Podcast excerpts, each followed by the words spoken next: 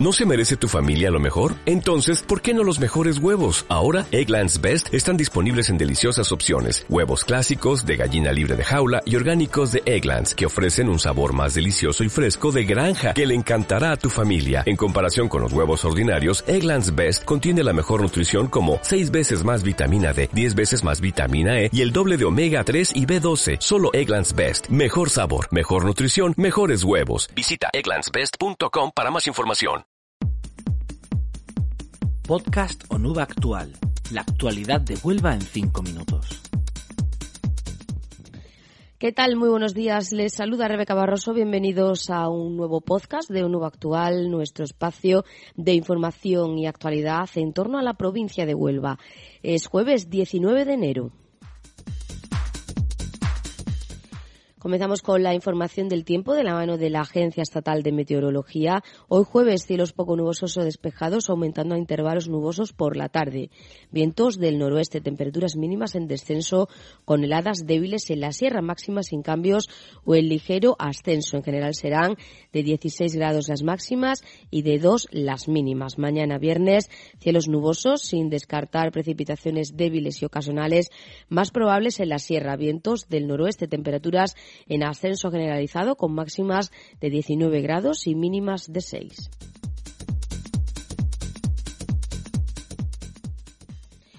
Empezamos el repaso a la actualidad. La provincia de Huelva se encuentra mostrando su destino turístico en Fitur desde ayer y lo hará también hoy a partir de las diez y media en el stand de la Diputación y el patronato en IFEMA. La presidenta de la Diputación, María Eugenia Limón, estuvo ayer en el arranque de la feria para dar a conocer los principales activos turísticos en los que está trabajando la institución.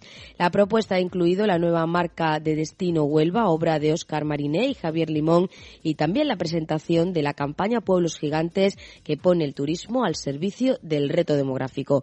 Además de otras presentaciones en las que ha destacado también en donde la que, ha, la que ha dado a conocer la programación musical del Foro y el Estadio Iberoamericano.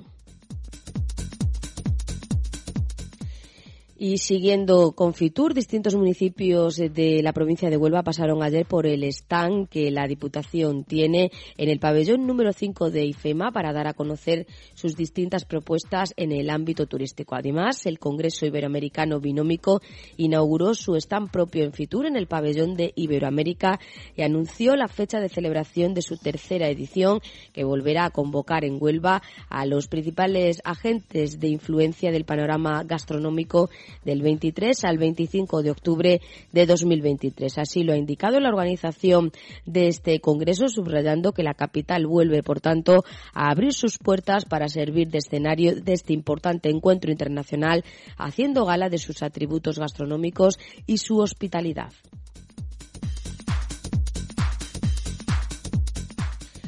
Y tal y como estaba previsto, una vez alcanzado un preacuerdo el pasado 28 de diciembre y una vez perfiladas ciertas cuestiones que habían quedado sobre la mesa, la patronal agroforestal Asaja Huelva y el sindicato más representativo del sector, Comisiones Obreras, han firmado el convenio del campo de la provincia de Huelva que afecta a más de 150.000 trabajadores. Según ha indicado Asaja, el documento que llega tras dos años de arduas negociaciones se aplica al periodo comprendido entre 2021 y 2025 y supondrá un aumento de casi un 40% respecto a las últimas tablas salariales, lo que sitúa este acuerdo al mismo nivel que los alcanzados en el resto de las provincias andaluzas y españolas.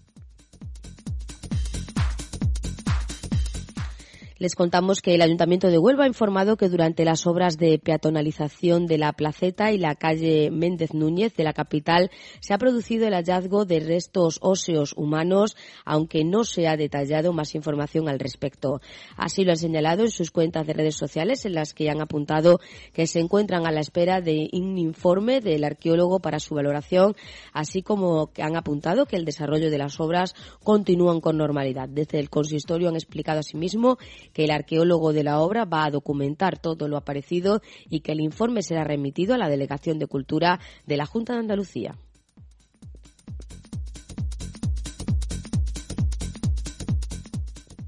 Y la actual directora ejecutiva del Grupo de Universidades Iberoamericanas de la Rábida, María de la O. Barroso, es desde este miércoles la nueva directora de la sede Santa María de la Rábida de la Universidad Internacional de Andalucía. Barroso es doctora en Ciencias Empresariales y profesora de la Universidad de Huelva, así como experta del Consejo Andaluz de Cooperación Internacional para el Desarrollo. El rector José Ignacio García ha presidido el acto de toma de posesión y posteriormente ha inaugurado el aula Manuel Clavero, donde se ha descubierto una placa conmemorativa acompañada por la nueva directora y familiares del fallecido catedrático, exministro y exrector de la Universidad de Sevilla. Es todo por el momento. Más información, como siempre, a través de la web andaluciaactual.es. Muchas gracias. Saludos.